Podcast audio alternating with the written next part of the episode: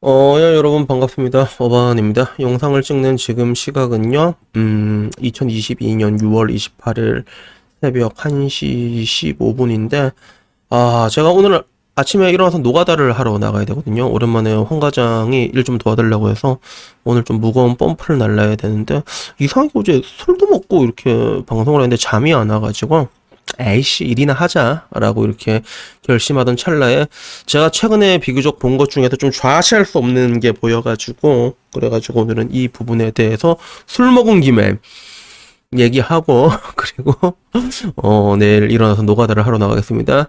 그 인터넷에서 약간 돌아다니는 K 장녀 밈 한번 봤을 거예요, 여러분. 그래서 이게 그렇다. 나는 K 장녀다. 이래서 K 장녀는 뭐냐면 코리아의 K와 그리고 맏딸 의미의 장녀. 그래서 K 장녀가 돼 있고 가부장적인 가정에서 자신을 희생하거나 감정적으로 억압받으며 살아온 여성이라고 이렇게 적혀 있더라고요. 그래서 내가 지난 22년을 살아오며 가장 많이 들었단 말은 엄마가 너 아니면 너한테 말 안 하면 누구한테 말하겠어? 우리 딸은 혼자서 도 잘해. 누나니까 양보해야지. 동생 밥 좀 챙겨줘. 그리고 결국에는 나도 모르게 저런 말들로부터 억압을 받고 있었다는 거야. 그래서 지금까지 너무나도 당연한 말이라고만 여겼으니까 저런 말들로 인해 나 왓다시 스스로가 지워져 가고 있다는 사실을 인지할 수가 없었다라고 말하면서 K 장녀 국룰이 있더라고. 집 밖에 집에서 밖에서 있었던 일을 얘기를 잘 안 하고 밖에서 싹싹하게 집에서 무덤덤하게 예쁘다 잘한다는 칭찬 들으면 매우 당황하고 믿는 사람에겐 장난을 엄청 많이 치지만 그리고 장년들을 장애들은 전부 다 현관문 옆방을 쓴다고 하더라고. 그리고 철없이 구는 거 용납 못하고 타인의 행복에 큰 만족감을 느끼며 장녀의 자존심에 허락하지 않는 단어가 오빠래. 그래서 어 오빠? 이런 말 못하나 장녀면 글쎄 아닌 것 같은데. 그리고 차분한 게 아니라 아니 왜왜 그러냐면 왜 그러냐면 내 옛날에 내 만나 옛날 옛날에 만났던 누나 중에서 12살 많은 누나 있다고 했잖아. 그 누나 장녀거든 장녀인데 나보다 12살 많은데 내가 야 오빠라고 불러. 이러면 진짜 어, 오빠 이렇게 불렀거든. 그런 느낌이 있었는데. 뭐, 뭐 이거 뭐 어떻게 했는데 내 개인적인 경험이니까 일단 패스하고.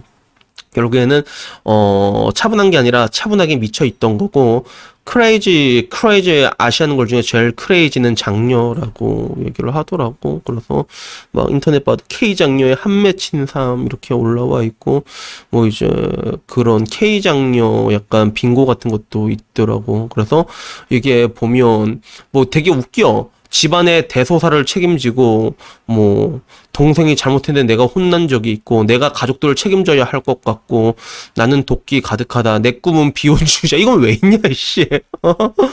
오빠라고 부르기도 친구 먹는다. K 장녀는 K 장녀를 알아본다. 뭐 이런 것들 오지게 있는데 우선은 이걸 보고 나는 일단 궁금해가지고 내 주변에 있는 장녀들한테 보여줬어요. 야 일단 한번 봐봐라 라고 얘기했는데 대체적으로 공감하는 느낌은 있더라고. 근데 나는 좀 개인적으로 이해하기 힘든 게뭐 방 옆에 있는 그 문 옆에 있는 방에서 그게 현관문 옆방 쓴 게 뭐가 잘못된 건잘 모르겠어. 왜냐면 그 나는 형이랑 같은 방을 쓰면서 지내왔거든. 그래서 진짜 없는 집은 자기 방도 없습니다.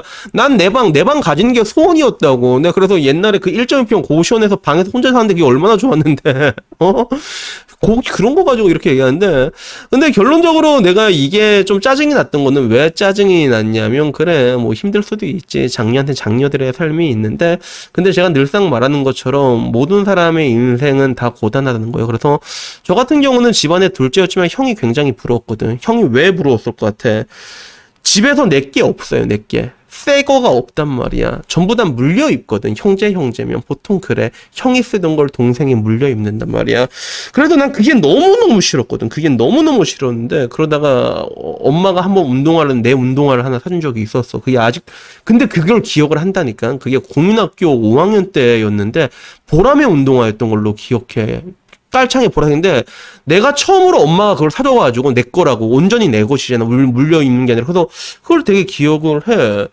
그러니까 결국엔 내가 말하고 싶은 거는 각자는 각자의 서름이 있어. 야 막내는 사랑받는 것 같지. 야 막내는 존나 힘들어. 막내도 누나가 야 시키면 오지게 하고 그리고 이 K장녀 공로를 이거 존나 기가 찬 게 이게 그래. 막말로 이게 60년대라면 내가 이해한다. 6, 77년대 그 옛날에 드라마 중에서 되게 유명한 드라마가 있었어 아들과 딸이라고 그 최소정 형님이랑 하이라 누님 나온 거 있었는데 규남이하고 후남이 그거 보면 진짜 옛날에는 그랬거든. 진짜 옛날엔 그랬단 말이야.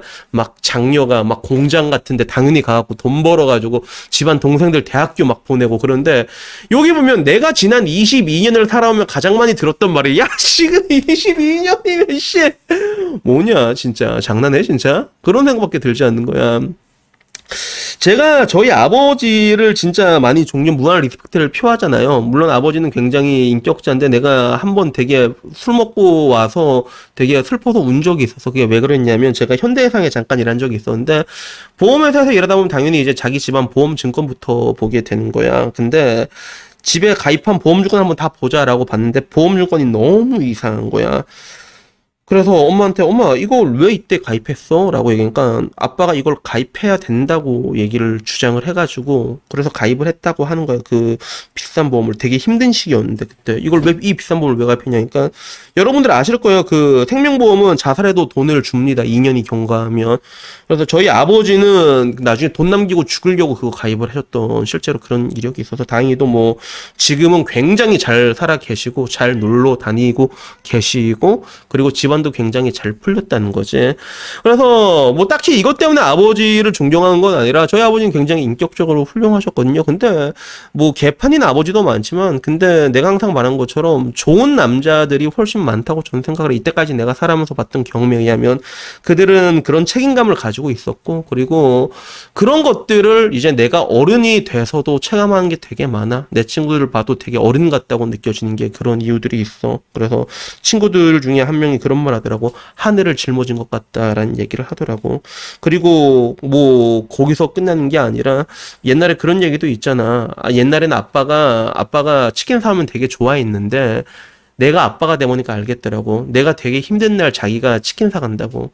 지 아기들 이게 집에 보면 치킨 사면 너무 좋아하니까 되게 자기도 이제 힘들면 이제 치킨을 사오면서 그때 느꼈던 게 아버지도 힘든 날에 이렇게 치킨을 사오셨구나라는 것들에 대해서 얘기하는데 근데 우리 아버지들은 그런 거 어디 가서 말도 안 합니다. 남자들은 그런 거 절대 가서 말도 안 해. 진짜 말도 안 한단 말이야. 속으로 삼키고 살아가다가 속으로 문드러져가지고 그래갖고 나중에 죽더라도 혼자 뒤진단 말이야. 이거는 비단 아버지만의 인생이 아니라 모두가 다 그래요. 각자 각자 인생에 각자의 고단함이 있단 말이야. 그건 굉장히 당연한 거야. 장남은 없을 것 같아. 차남은 없을 것 같아. 다 기본적으로 다 힘든 게 있는데 근데 왜 유독 대한민국에서만 이런 게 보이는지 모르겠어. 엄마처럼 살기 싫다. 엄마는 힘들었다. 그리고 K 장녀라서 힘들다. 한국 여자라서 괴롭다. 나중에 이제 K 막둥이라도 힘들다 얘기도 나오겠다. 그지? 여자라서 힘들다는 얘기는 왜 이렇게 계속 나오는지 모르겠어. 나는 남자가 남자라서 힘들다. 그 엄청난 책임감에 대해서 토로하고 이런 것들 인터넷 돌아가는 내가 본 적이 없거든 나는. 난 그걸 본 적이 없는데 왜 이런 얘기만 오면서 스스로를 그런 피해자로 몰아가는지 모르겠어요. 그래서 결국에는 자기 연민에 빠지게 되고 남는 거는 피해식밖에 없게 된다는 거야. 내가 항상 지적하잖아. 이런 것들이 우리를 멍들게 한다고. 그리고 이 결국엔 요게 여기서 안 끝나잖아. 왜?